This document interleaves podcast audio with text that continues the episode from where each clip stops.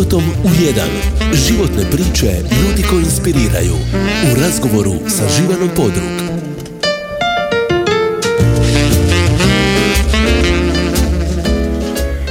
Dobar vam dan poštovani slušatelji, neobično ovako krenuti s emisijom točno u jedan, iako se zove subotom u jedan, ali evo nema vijesti, praznik je, a Nataša je ove vijesti o vremenu i prometu danas rekla već u, više navrata, dovoljno otvoriti prozor pa pogledati vani pa vam je sve o vremenu jasno.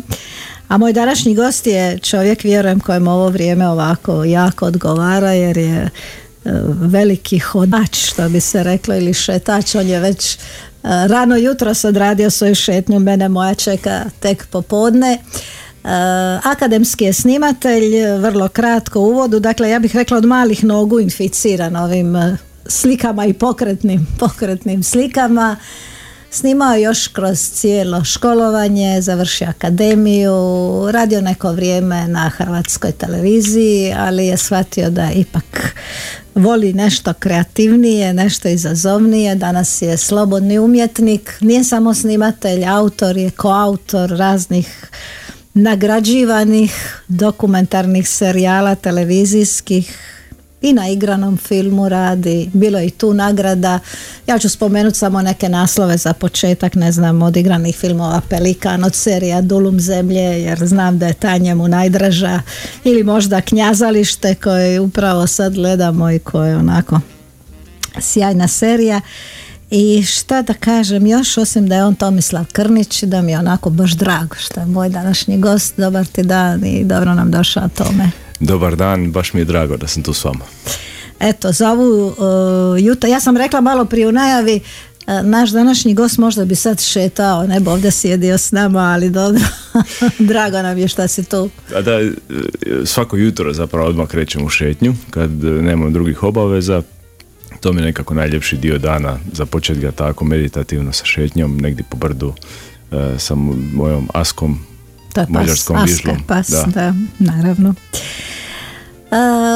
snimateljskim poslom, pa ne mogu reći da se se počeo baviti, ali bila je već neka video grupa, jel tako, u osnovno, koja je bila osnovna škola? Da, ja, u, osnovnu školu sam od išao Maršal Tito, onda Rade Končar, sad je to Petar Krešimir četvrti. I Jura Šišgorić da, prva, da. Da, da, da, da. A, ovaj, to negdje krajem krajem osnovne škole je bila neka video grupa koja je mene polako već inficirala sa, e, sa snimanjem i s nekom željom da se time, time bavim u tom trenutku kao neki hobi, a već početkom srednje škole sam dobio priliku raditi u firmi Digital Zoom preko ljeta kao asistent kamere.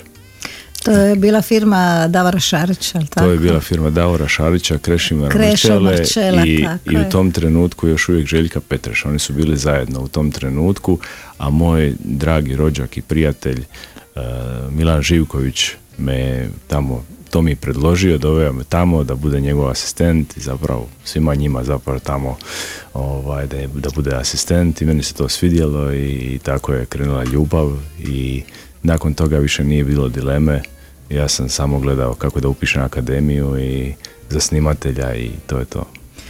To je znači više od 20 godina ako ja dobro računam bavljanja uh, i više, to, jel? to je od 95. godine. Znači... Biće skoro 30. Sad će biti skoro 30 godina ja se bavim ovim poslom, da. Nije bilo dileme hoćeš li upisati akademiju ili ne? Ne, ne. Ja kad sam se kao asistent počeo time baviti, ja sam se toliko zaljubio to, e, dobio sam jedan stari fotoaparat od Davora i, on mi je rekao fotografira, ja ću ti biti tu šta god treba pomoć i hvala mu na svemu, stvarno bio je dobar, dobar mentor. Da vidiš kako se vremena mijenjaju. Prije neki dan smo ti ja sjedili ispred Azimuta i e, prošao je Željko Krnčević koji se tako isto jako s ljubavlju bavi fotografijom. I rekao ču idem skoro u mirovinu. Daj primi me da ti budem asistent da ti barem opremu nosim. Vidiš kako je to kako se brzo to promijenilo u 20 i nešto godina. Željko ovaj, to redovito spomene ali ne samo on puno mi ljudi tako u šali kaže ajde povedi me sa sobom na sva ta putovanja jer ja zadnjih godina, zadnjih 5-6 godina radim e, dosta s Robertom Knjazom i, i, i putujemo po cijelom svijetu. Stvarno bili smo u Australiji, u Africi, više puta po Americi, cijelu Europu smo obišli bliski istok, tako da E, stvarno, stvarno puno putujem, ali ne samo s tim projektom, ljudi kad su shvatili da ja volim putovati snimati, onda me zovu inače, ovaj, tako da sam u, u veljači ove godine sam bio u Izraelu, snimao sam e, za jednu kinesku produkciju, sam snimao e, film o ekološkoj tehnologiji ekološkog uzgoja, uzgoja hrane. Ovaj, tako da snimao sam recimo o, o, projekt o, hrvatskim znanstvenicima koji žive um, van Hrvatske i, napravili su veliki, velike uspjehe. E, zove se projekt AHA. Tako da tu smo isto bili i u Bostonu i Kopenhagenu, Hamburgu, Nimbergu. Mislim stvarno, evo, imamo divne projekte.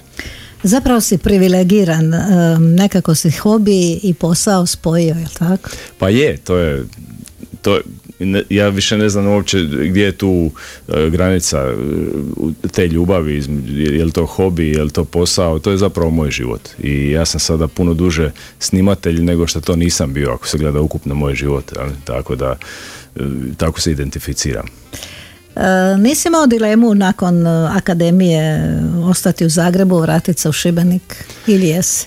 E, ja sam se vratio u firmu Digital Film, jer se ta firma kasnije preimenovala Digital Film i, i, i, onda sam tu još radio tri godine, prešao na Hrvatsku televiziju, studio Šibenik i ovaj, tu radio od 2004. do 2007 ali ovaj, nekako sam ja tu od početka znao da to nije moje trajno uh, odredište i, i, i onda sam polako krenuo u freelancere i 2007. godine sam uh, uh, otišao s Hrvatske televizije, odmah dobio veliki projekt u Zagrebu i, i od onda zapravo ja živim tako na relaciji uh, Šibenik-Zagreb konstantno dok imam projekt i dok radim sam u Zagrebu, čim završim projekt odmah sjedam u auto, vraćam se u Šibeniku jer to je neka ne znam, to je moj iskon i tu, to je moja veza. Tu, ja, ja volim ovaj grad, volim Mediteran, volim taj mediteranski način života i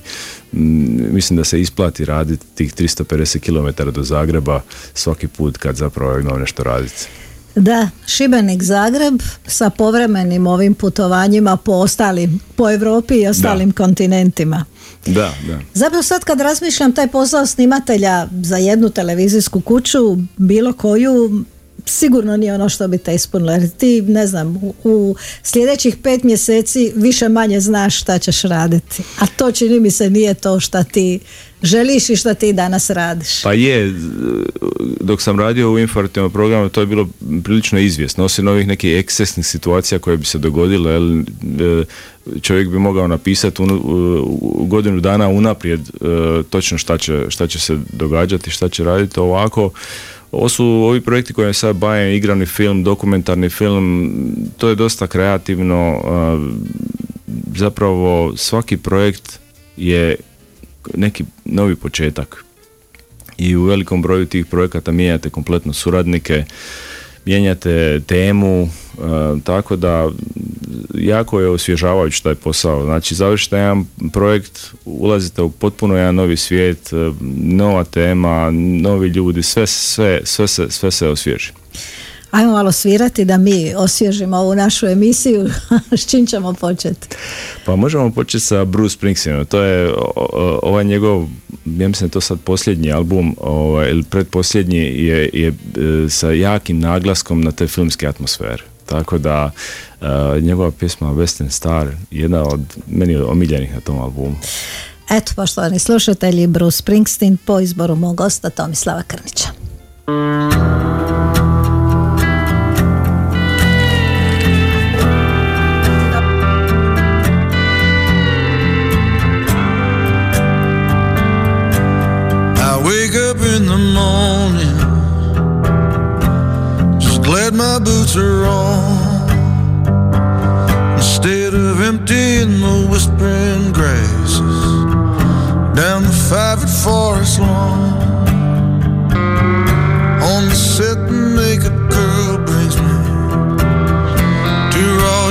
Shot of gin. And I give it all up for that little blue pill that promises to bring it all back to you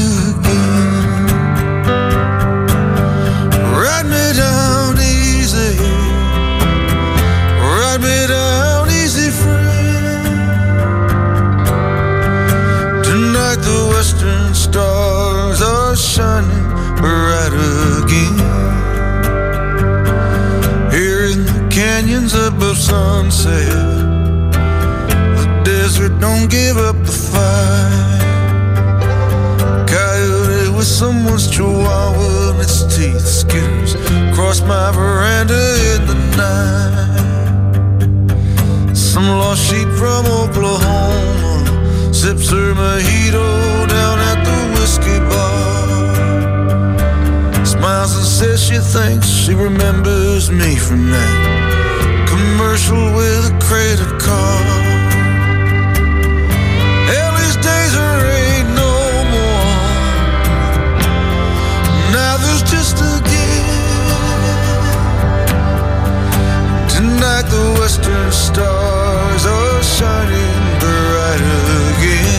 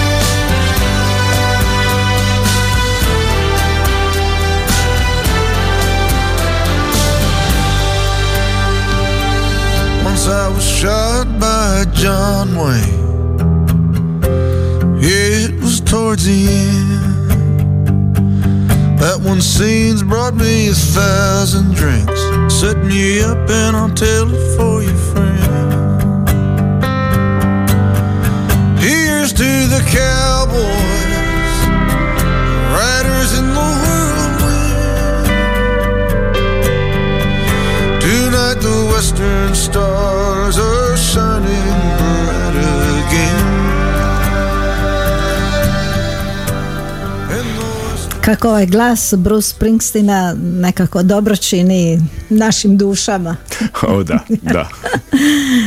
Tomislav Krnić, akademski snimatelj, e, moj gost. E, Tome rekao si mi kad si počeo, to je pretpostavljam ovaj dio kad si se vratio s akademije u digital film, e, najviše si radio spotove, spotove, neke kratke namjenske filmove, Je. to je bilo Je, to nešto je- što se u to vrijeme onako dosta tražilo. Je, to je, u to vrijeme su nekako spotovi bili na cijeni, na televizijama su ih rado vrtili i, i, e, još uvijek su tad postojale e, glazbene kuće, ove producentske koje su zapravo financirale te spotove, tako da se dosta toga radilo i lijep je to bio posao, e, kreativan, e, međutim u jednom trenutku je toga bilo već dosta i ja sam odlučio da, da želim raditi e, više e, dokumentarne stvari, igrane stvari, tako da povuklo me zapravo to da radim nekakve narativne projekte.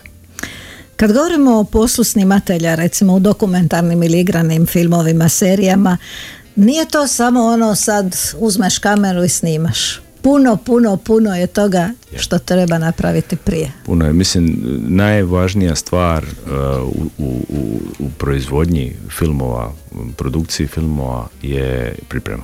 Znači, 70% zapravo je u pripremi. Tako da, mm, kad upoznate zapravo, kad vas neko pozove na projekt i kad vam predstavi projekt, onda zapravo kreće jedan dugi proces pripremanja u smislu istraživanja, puno je, ako se radi o nekom dokumentarnom projektu, puno je čitanja o tome zapravo šta se događa, o cijeloj, o, cijeloj atmosferi oko toga, tako da se zapravo ima puno informacija o, o, o cijelom tom projektu i kad se uđe u snimanje da možeš biti kreativan na način da znaš ako snimiš jedan detalj da će ti on možda ispričati više nego tisuću riječi. E, pričaš slikom, tako ti kažeš. Tako je, tako je, da. A ovaj, ono što sam isto rekao, dakle, snimatelj je taj koji na neki način udara ritam cijelom tom poslu na snimanju filma. Istina, e, na, na, na igranim e, snimanjima asistent redatelja i snimatelj su ti koji određuju ritam snimanja.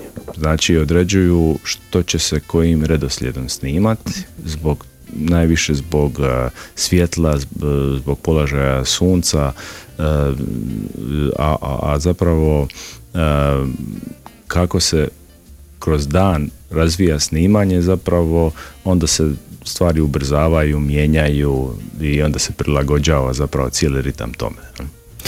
Zapravo jedan vrlo kreativan posao.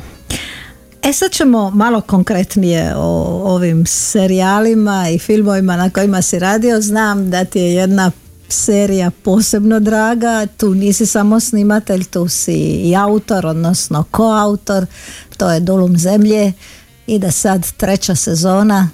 Kako ste krenuli? Ajmo za početak. E, nakon, e, za vrijeme zapravo snimanja Lovca na bilje smo pričali šta bi mogao biti sljedeći projekt. Lovac na bilje je bila serija zapravo samo Niklom bilje u nekim zaštićenim dijelovima Hrvatske. Tako je. Anton, Anton Rudan je bio lovac na bilje koji je zapravo išao na jako lijepe lokacije po Hrvatskoj.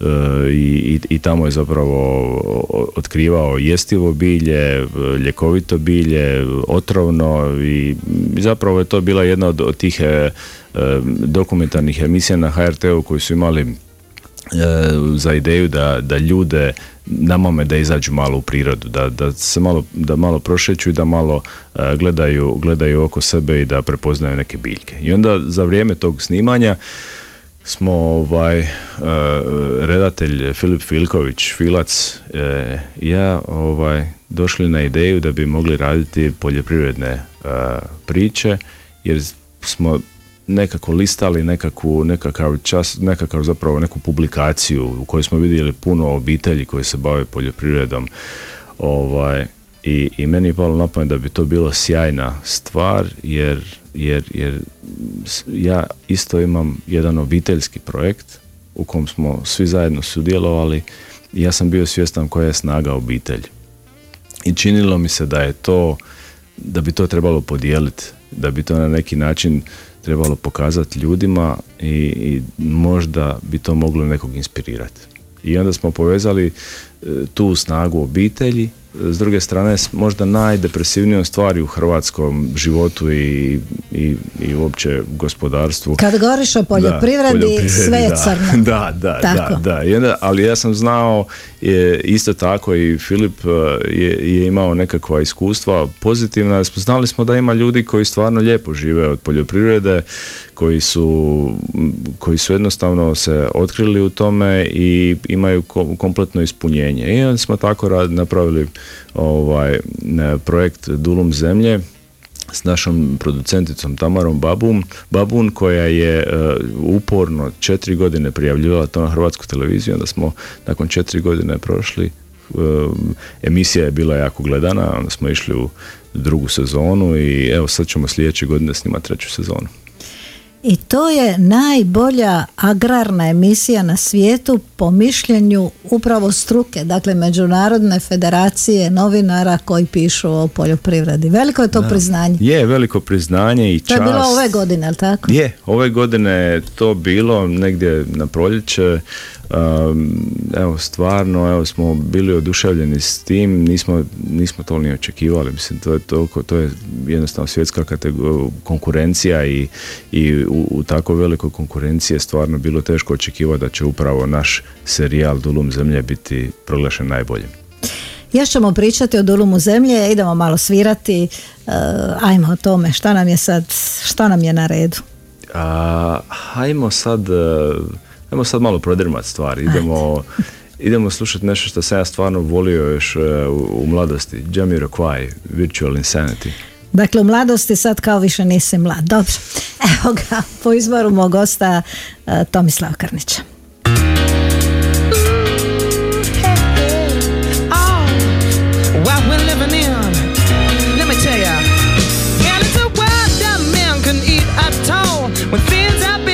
Should be small Where magic spells we'll be doing fine.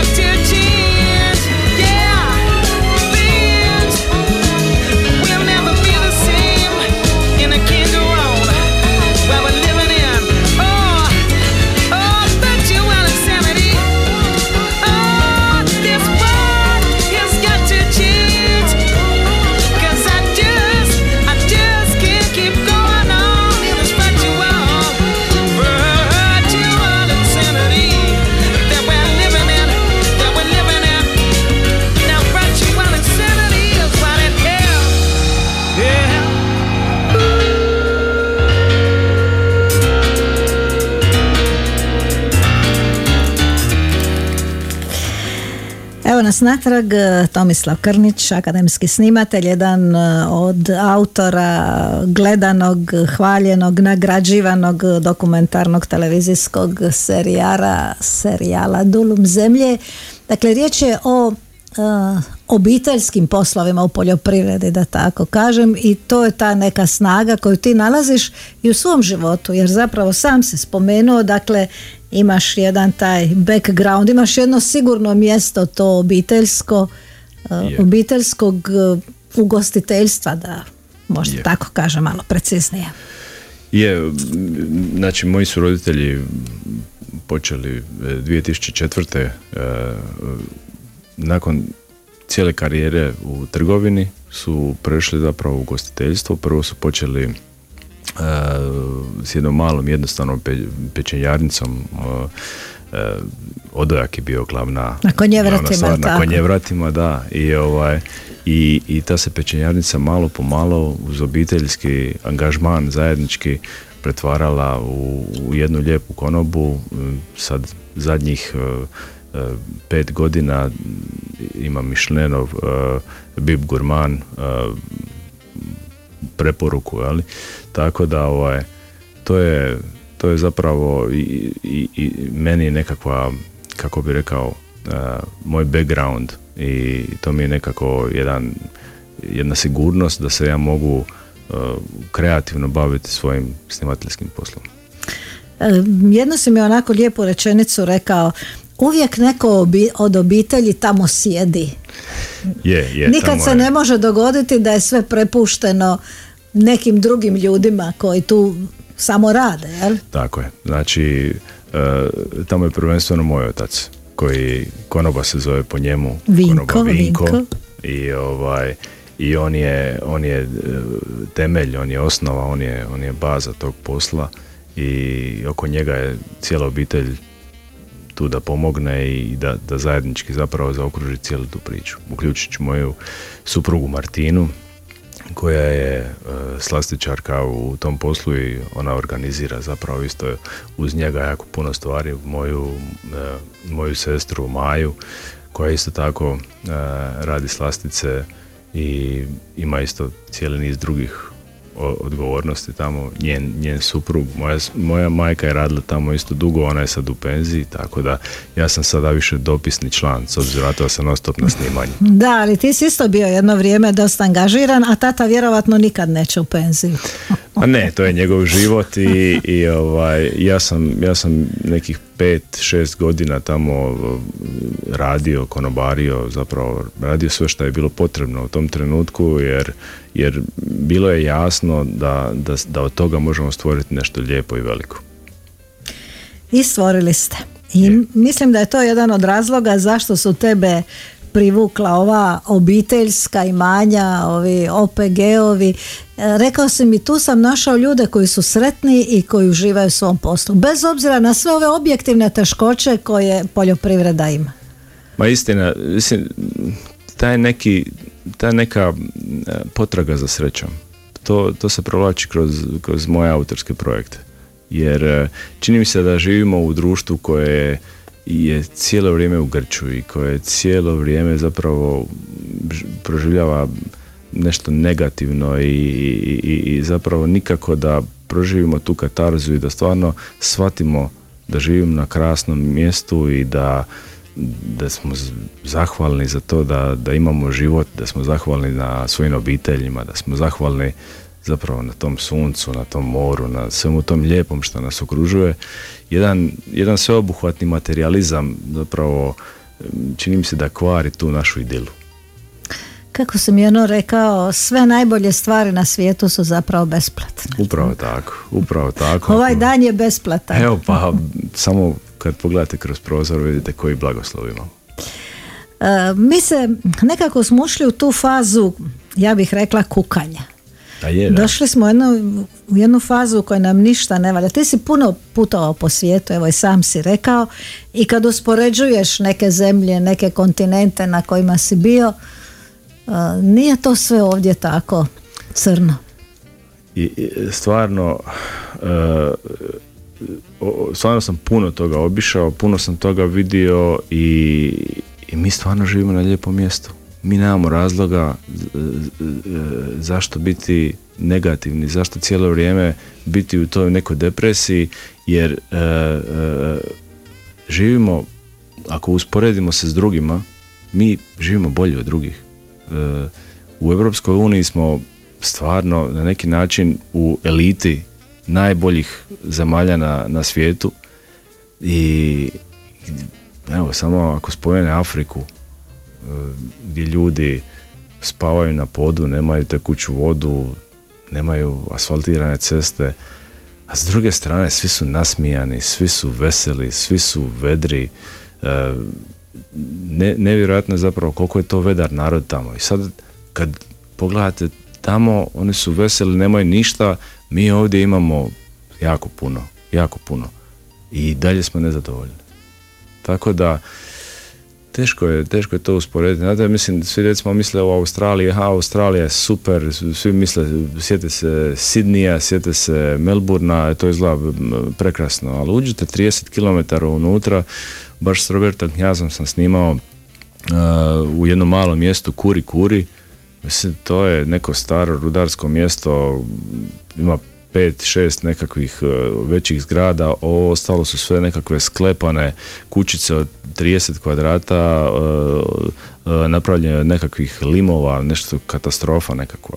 Tako da ovaj, ne znam, kad sam šetao po Španjolskoj, kroz, prođete kroz ta sela, svaka druga kuća se prodaje.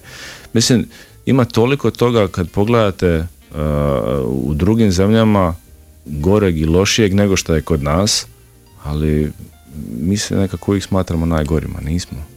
Da, da, kažem, baš smo ušli u tu neku fazu kukanja. E, Dulum zemlje ide dalje, rekao si snimat će se treća sezona, šest epizoda na tvoju radost, a vjerujem i na radost gledatelja. Pa da, evo sad nakon sljedeći tjedan uh, idemo na prve nekakve kreativne sastanke ovaj, s novom urednicom koju imamo i ovaj, uh, nakon toga negdje početkom sljedeće godine krećemo s tom pripremom, obilazit ćemo obitelji koje smo sad, koje sad planiramo snimiti, ovaj, malo da se s njima upoznamo, da vidimo zapravo gdje oni to žive, što oni to rade da vidimo koji će biti najbolji termini za, za snimanje tih njihovih e, poslova i njihovih života. Tako da, da evo sad nas čeka taj interesantan nekakav dio pripreme ulaska u novi projekt. Ima među tim obiteljima koje se danas bave poljoprivredom puno ljudi koji su radili neke sasvim druge gradske, uredske poslove i ne znam u trenutku nekog životnog ne znam događaja koji se možda činio životna tragedija su se zapravo odlučili vratiti na selu. Imali među tim obiteljima koje ste vi snimali takvih?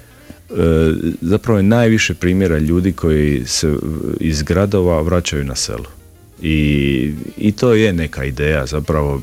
I to je sad taj obrnuti smjer jer svi su išli, bila, je, bila je ta tendencija, bila je politika takva Tako da se iz sela ide u gradove, u industriju.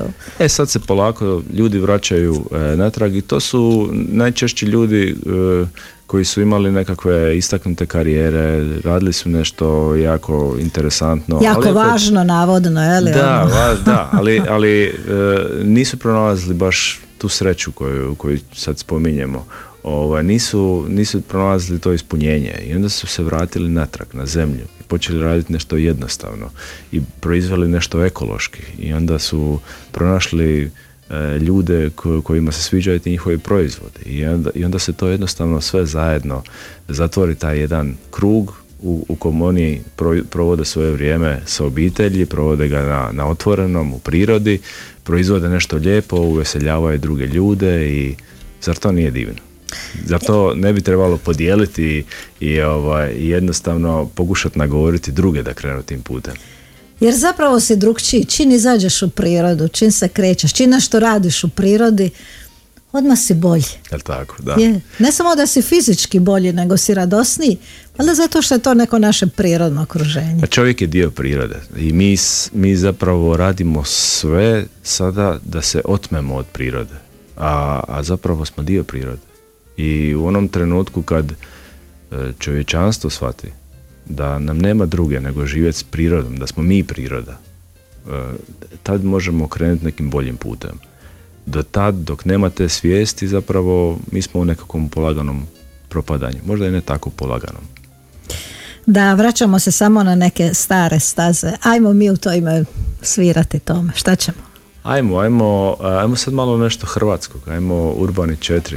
Duža riječ. Ja, ja često pokušavam naći neku drugu riječ, a možda nekad i dužu riječ. Evo, pa. Duža riječ. Ajmo čuti što je to, Nataša. Duža riječ, urban.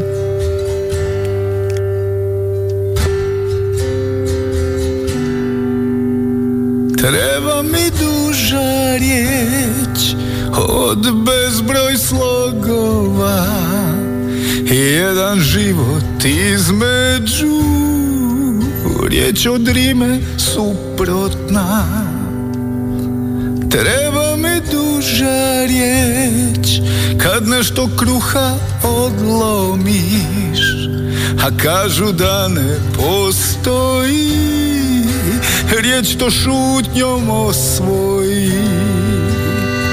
Prije nego se večer pretvori u prah. Treba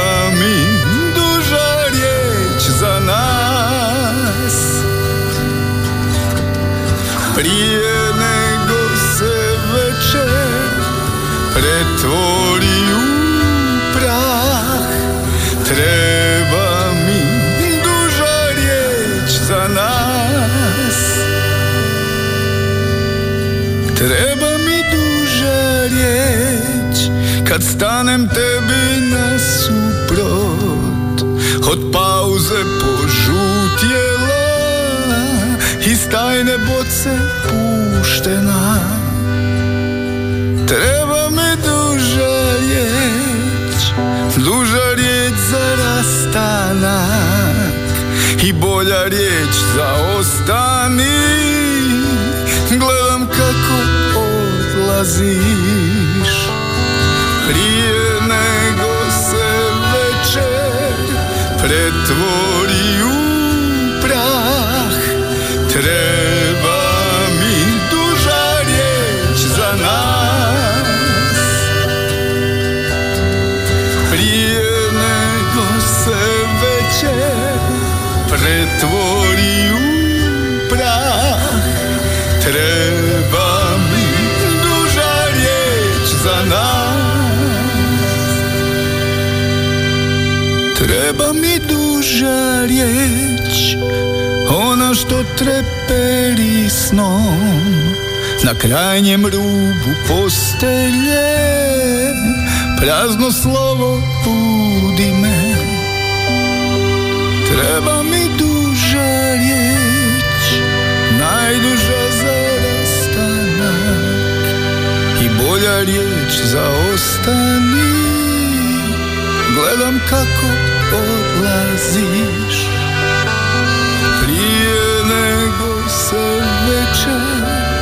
pretvoril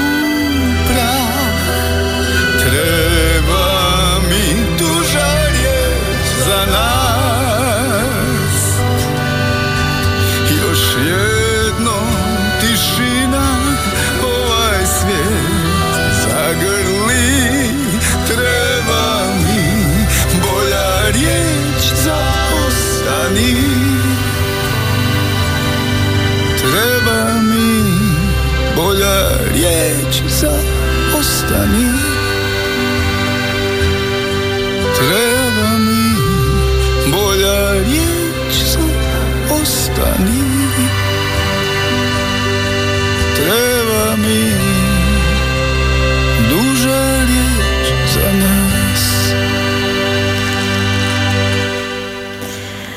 Ovo je bio Urban, moj gost je dalje Tomislav Krnić, e, akademski snimatelj. Pričali smo puno o Dulumu zemlje, dakle serijalu koji je rado gledan na televiziji. Znam ja jednu obitelj koja je bila u toj seriji, to su to ova obitelj Kalić koja uzgaja industrijsku konoplju. Ja njih dobro poznam i oni su baš tako e, na, jedna nasmijana obitelj. Evo, njih poznam i to mogu potvrditi. Međutim, e, ono što sad gledamo na HRT-u to je Knjazalište, isto jedna sjajna serija Roberta Knjaza. Tvoja suradnja s Robertom Knjazom traje dosta dugo. Pa traje zapravo od 2019. godine kad smo to je bilo zapravo jedan, jedan e, splet okolnosti u Hrvatsku je u Zagreb je došao a, e, poznati e, snimatelj talijanski Storaro i, i, i, i tamo na tom predavanju, master klasu koju smo imali do mene je sidio moj kolega Mario Delić i, i nakon toga smo mi išli na piće i njemu zvoni telefon, zov, on je surađivao s njazom i njega zovu za neko snimanje. Ali on nije mogao, to mu se preklapalo ovaj, u njegovim terminima i on kaže evo do mene uh, sjedi moj odličan kolega, snimatelj, on će to sigurno dobro napraviti i tako on mene spoji zapravo sa Snjazom i s njegovom produkcijom i, ovaj, i od tad mi smo tad išli u Australiju snimati uh, futbalerke, festival futbalerki. Jel? I to je bila moja prva suradnja s Robertom Knjazom. Nakon toga, evo, mi smo napravili već sigurno pet ili šest uh, projekata od, tad, možda, možda i više, jer svaki godine napravimo dva projekta. Što ste sve radili, možeš li se sjetiti? E, najveće svjetske fešte smo radili, pa smo, e, nakon toga smo radili e, osjećaje, pa životinje, e, to su to je bilo životinje prvi dio domaće životinje pa, pa smo onda nakon toga radili nešto o divljim životinjama, to je druga sezona bila pa onda smo radili to knjazalište koje sad, se, sad gledatelji imaju prilike gledati na hrvatskoj televiziji. Sad trenutno snimamo najljepša europska sela. Nedavno sam baš bio u, na Santorini u Grčkoj. I ja je jedno od tih naših zamišljenih najboljih sela i ovaj, prije toga sam bio u Rajne u, u Norveškoj, Lofotenski otoci, tako da još će se putovati s tim projektom. E, između smo još radili ove projekte vezane za, za nogomet, znači ovo vatrene. A to su bili vatrene, e, da, to je bilo u oči prvenstva svjetskog, da, Da, da, da. Skupilo se projekata. Da, da, rekao si mi za knjaza da je to čovjek koji u Hrvatskoj najbolje razumije televiziju. Ma je, on je baš ovaj, televizijski čovjek i, i, i on ima taj nerv, on zna točno pogoditi šta, šta gledate i voli ali e, to nije neka velika znanost a, e, to, je, to je zapravo on e, vesel, vesel čovjek koji je beskrajno znatiželjan i, i, i to je zapravo najbolji opis Roberta Knjaza zašto ja volim te njegove emisije? Zato što kroz neku zafrkanciju onako sve lagano uh, saznaš puno zapravo stvari, saznaš puno podataka, upoznaš mnoge ljude, a sve ono kao nešto oče neće. Je, mislim to je jako iskren posao. On zapravo te projekte e, radi zbog sebe. On je znati želja. On želi naučiti. On želi neke stvari vidjeti, nešto upoznati. Tako da ovaj e, puno smo, puno smo na putu, puno, puno se družimo. Uh, on, je, on je odličan suputnik i ovaj interesantno je to da, da zapravo je puno mirniji kad su kamere isključene. Kad uključimo kameru onda odjedanput se pojavi jedan televizijski Robert Njaz. Puno energičniji, sa, sa, sa puno vica, sa, sa puno tih njegovih štoseva koji zapravo su fantastični. E, spomenuli smo Lovac na bilje, međutim radio si još neke serije, Loza ili tako, to je bilo to na Zlarinu. radio sam zapravo... Dijelom na Zlarinu. Radio sam zapravo igrane serije, Loza, e, Nestali, e, radio sam sitkom za, za, na RTL-u Blago nama, tako, radio sam, radio sam zapravo na, na dosta tih većih projekata, tu, tu mi je uloga zapravo na nestalima direktor fotografije druge ekipe, e, onda e, na lozi A kamera, stedikem operater, ekran operater i tako. Nekim danima se zapravo radi kao direktor fotografije kad bi mijenjao uh, Darka Drinovca koji je, koji je inače bio direktor fotografije. E, radio si neke igrane filmove, evo imamo Pelikan prikazan u Puli, najhrabri, zašto je na jednom je festivalu, mislim u Beogradu, je li proglašen najhrabrijim filmom Balkana? Da, da, zapravo Pelikan je jedan e, tako interesantan uh, film uh, Filipa Herakovića koji smo snimali 2021. godine u jednom od onih uh, naleta korone koju sad već pokušavamo zaboraviti. Ovaj, Skoro smo je zaboravili. Da, da ovaj, i zapravo e, film smo snimali u jako, jako kratko vrijeme smo ga snimili u Istarskim toplicama i u samoj, u samoj okolici Istarskih toplica. film je no, nogometašu, zapravo golmanu, koji to više ne želi biti i on je na rehabilitaciji pokušava pronaći svoj nekakav svoju neku novu stvarnost. Nekom prodajom se počne baviti, jel nešto? Da, da, on, on zapravo pokušava, uh, zapravo mu se otvori mogućnost da, da, da, da prodaje usisavače. Nije baš, nije baš ovaj, izgledno da će jedan nogometaš prodati usisavače, ali evo, u filmskom svijetu smo uspjeli i to spojiti. Uh, film je dobro, dobro prošao jer, smo, jer je premijera bila u, u Talinu, u Estoniji, tamo je odmah film dobio e, nagradu žirija, posebnu nagradu žirija. E, e, nakon toga je na, na Beogradskom festivalu dobio za najhrabriji film zašto je, Zašto je najhrabriji To je takva nagrada, tako se zove nagrada. Ovaj, sad, zašto je on najhrabriji, to bi trebalo pitati njih. A, ovaj, zna, evo, mi smo, ga, mi smo ga hrabro napravili u, u dva tjedna. Da, to je hrabrost da. da. I još jedan film, mislim, Lavanderman, jel? To je nešto što smo davno, davno radili, znači 2009. godine uh, smo napravili film o hrvatskom superjunaku, koji je već tada bio strip junak. Uh, uh, Lavanderman je on po izgledu zapravo izgleda nešto slično kao Superman, ima ljubičasto dijelo, piše mu slovo L na prsima, ima žuti plašt, ovaj, ali on kao i svaki super junak ima i svoje prokledstvo. Njegovo prokledstvo je da on ne može otići s otoka Hvara, a, a ima i svoju vrlinu, a to je da, da je neodoljiv ženama.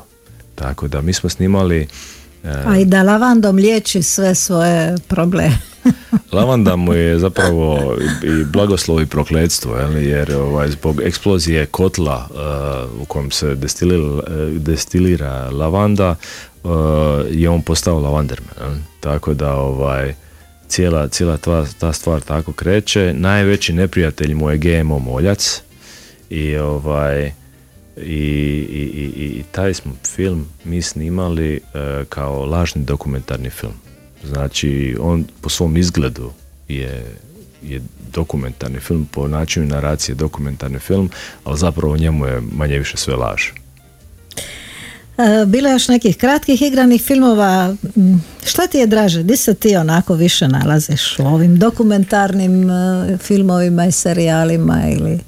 Ja mogu reći da ja podjednako volim dokumentarne i igrane projekte. Jer E, igrani projekti su naravno najkreativniji projekti u smislu da možete stvarno e, sve složiti točno onako kako želite i, i, i priča se nekakva, nekakva priča koja je, koja je zapravo napisana naprijed. Dokumentarni film je upravo čista suprotnost igranom filmu i onda zahtijeva nekakvo zanatsko znanje i snalaženje, e, puno intuicije, puno nekakvog komunikacije zapravo e, s, ljudima koji ćeš snimati na neki način moraš biti psiholog, moraš zapravo znati kako stvoriti jednu lijepu atmosferu da su ljudi opušteni i da da, nema namještanja, nema glume da, li sve tu da, sve, sve neki život kakav je da, da, tako da zapravo jedno bez drugog za mene ne bi ne bi ovaj e, vrijedilo ne, ne, bi mi ne bi mi bio toliki gušt raditi igrane projekte da nemam dokumentarce a vjerojatno ni dokumentarce da nema igrane projekte. Mada nekako čini mi se da ljudi danas e, sve rađe gledaju dokumentarce, ima zbilja sjajnih dokumentaraca. U, u dokumentarnom filmu se dogodila jedna revolucija, zapravo način, e, e, način pripovjedanja je sve moderni i sve više zapravo možemo naći dokumentarnih serijala na, na, na platformama kao što su Netflix i HBO slične ovaj, tako da zapravo ti neki moderni e, e, izričaji pomažu da ti dokumentarci budu tako zanimljivi, da budu e, dinamični i da naravno budu puni zanimljivih informacija. Evo nama tome zadnjih desetak minuta emisije idemo još malo zasvirati, a onda moramo čuti priču i o tvom filmu u kojem si ti i snimatelj, i scenarist, i redatelj, i narator i sve. Ajmo prije svirati. Možemo, da, ajmo, uh, sad smo spominjali otoč, otočni ovaj, uh, projekt Lavandermena, pa onda ovdje idemo, imamo još jedan uh, otočni projekt Valentino Bošković i njihova stvar Asinhrono, koja na neki način nosi neku filozofiju možda koju ja isto podupirem. Ajmo, Valentino Bošković po izboru mog gosta Tomislava Krnića.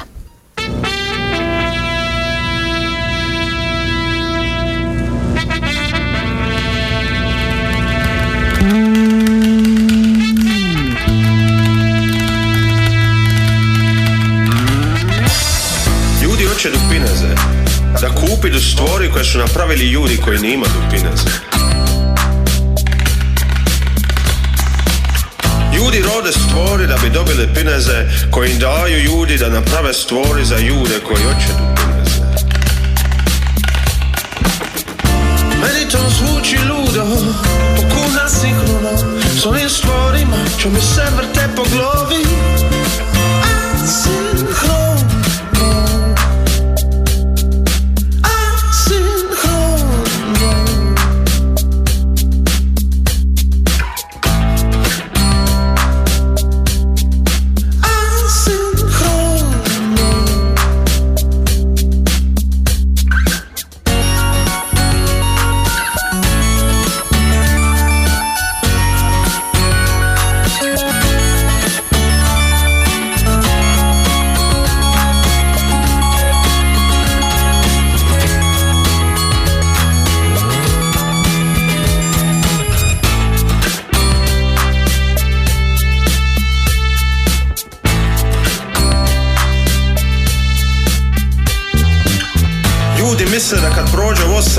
Da će se ići igrat u roj A ne pitaju se di su bili prim vega sranja Ja mislim da nima ništa osim vega sranja Ja mislim da nima ništa osim vega sranja Meni to zvuči ludo, pokuna sinhrono S onim stvorima ću mi se vrte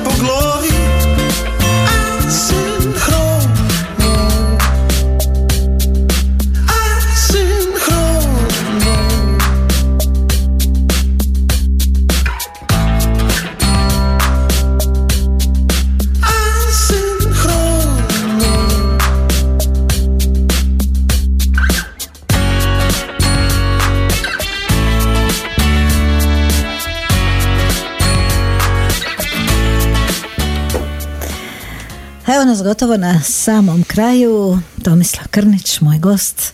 E sad ima jedan film, mislim da je prikazan lani negdje krajem godine u kuću umjetnosti Arsen i jako mi je žao što sam to propustila, ali vjerujem da ću imati priliku. E, put su ljudi, znači autor Tomislav Krnić. Ajmo, tome o kakvom putu je riječ? Znači 2018. godine sam prvi drugog iz Šibenika krenuo na, na put za Santiago de Compostelu, na moj kamino. To si dugo želio? Pa ja sam to želio sigurno 20 godina. I nikako se nije to poklopilo, pa sam ja nekako uvijek u glavi imao da će to biti neko proljeće, da će to biti neko ljeto. Šta te, šta te privlačilo? Ja, ja sam pasionirani šetač. I već tamo od, mislim, 95. 6. godine kad sam prvog psa e, dobio, ja sam konstantno bio u šetnjama, dugim šetnjama po prirodi ja sam shvatio da, da je to moja meditacija. I negdje sam u, mislim, nekim dnevnim novinama sam pročitao e, da je jedan par e, šetao taj kamino i onda sam malo proučio, a nam je brzo pod ruke došla knjiga od Paola Koelja, to je inače bila njegova prva knjiga koju je napisao, Hodočasnik, i onda sam pročitao tu knjigu koja se radi, u kojoj je tema baš uh, Camino, taj francuski put uh, za Santiago de Compostelu i tako sam ja 2001. nakon što me inspirirao moj prijatelj Lorenzo Ujević i i, i, i Maja Klarić koja je izdala tad knjigu Vrijeme Badema ovaj, oni su me nekako i pogurali i ponukali, a onda je i moja supruga, ona, ona je zapravo najzaslužnija za to da, da mi je dala prostora i vremena i, i rekla ajde sad treba ti malo prošetaj, odi na, odi na svoj kamin. I krenuo si u sred zime, ono kad ljudi obično ne idu, jel? Jer, jer čak je i teža ona roba koju obučeš na sebe pored svega ostalog. Je istina, e, ja sam shvatio da tad nema sad neki projekata, da, da mogu e, ići u taj zimski kamino, malo proučio, vidio da zapravo postoje nekakvi dežurni, e, dežurna prenoćišta u kojima se može prenoćiti i, ovaj, i, i, tako sam krenuo. Imao sam već, ja sam inače planar pa sam imao već svu tu opremu koja je bila potrebna. Plus oprema za snimanje.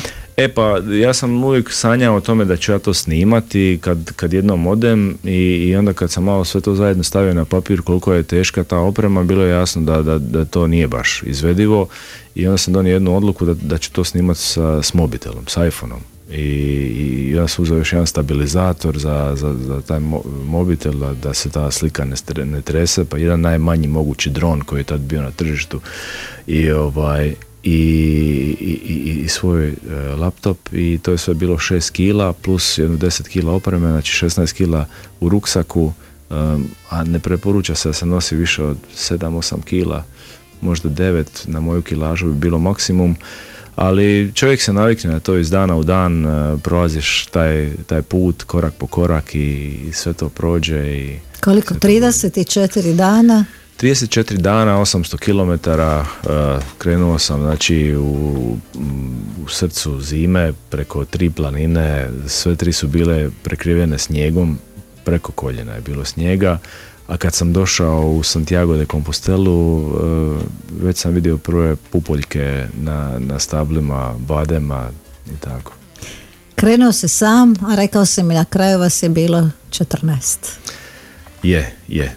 To je, to je nešto što je obilježilo uh, moj put. Uh, moj, moj put su obilježili ljudi koji sam sretao putem, koji su svi pristali da budu dio tog dokumentarnog filma, da ih ja pratim i mi smo nekako se zbližili do kraja tog puta smo postali kao obitelj jedna.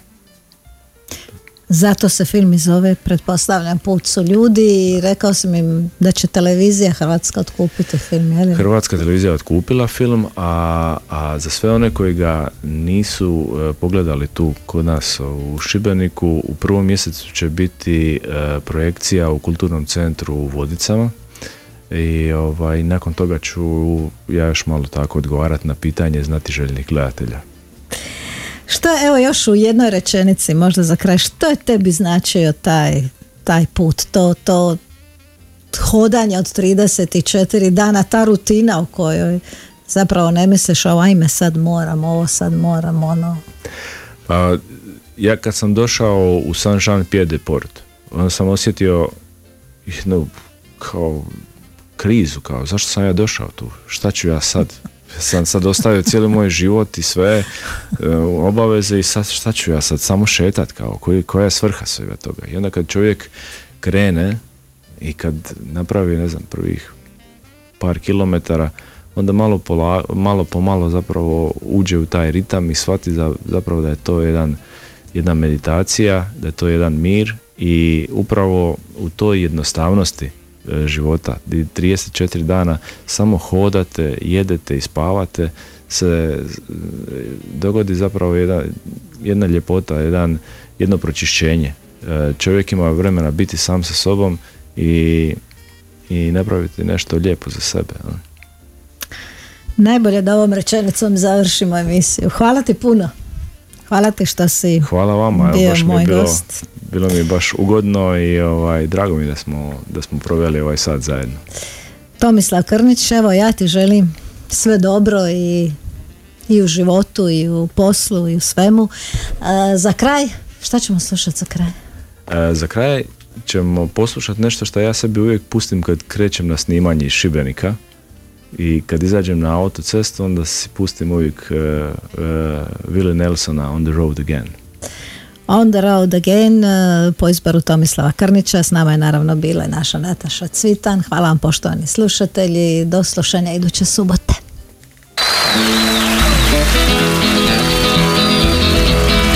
On the road again. I just can't wait to get on the road again. The life I love is making music with my friends, and I can't wait to get on the road again. Places that I've never been. Seeing things that I may never see again. And I can't wait to get on the road again. On the road again. Like a band of gypsies, we go down the highway. We're the best of friends. Insisting that the world keep turning our way. And our way is on the road again. I just can't wait to get on the road again. Is making music with my friends, and I can't wait to get on the road again.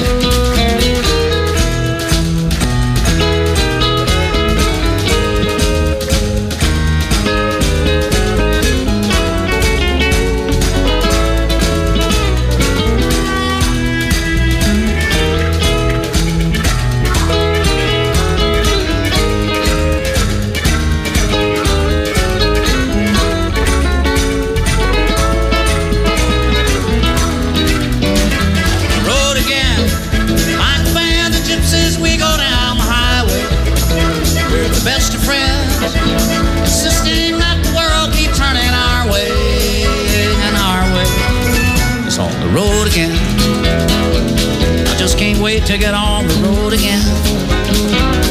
The life I love is making music with my friends, and I can't wait to get on the road again. I can't wait to get on the road again.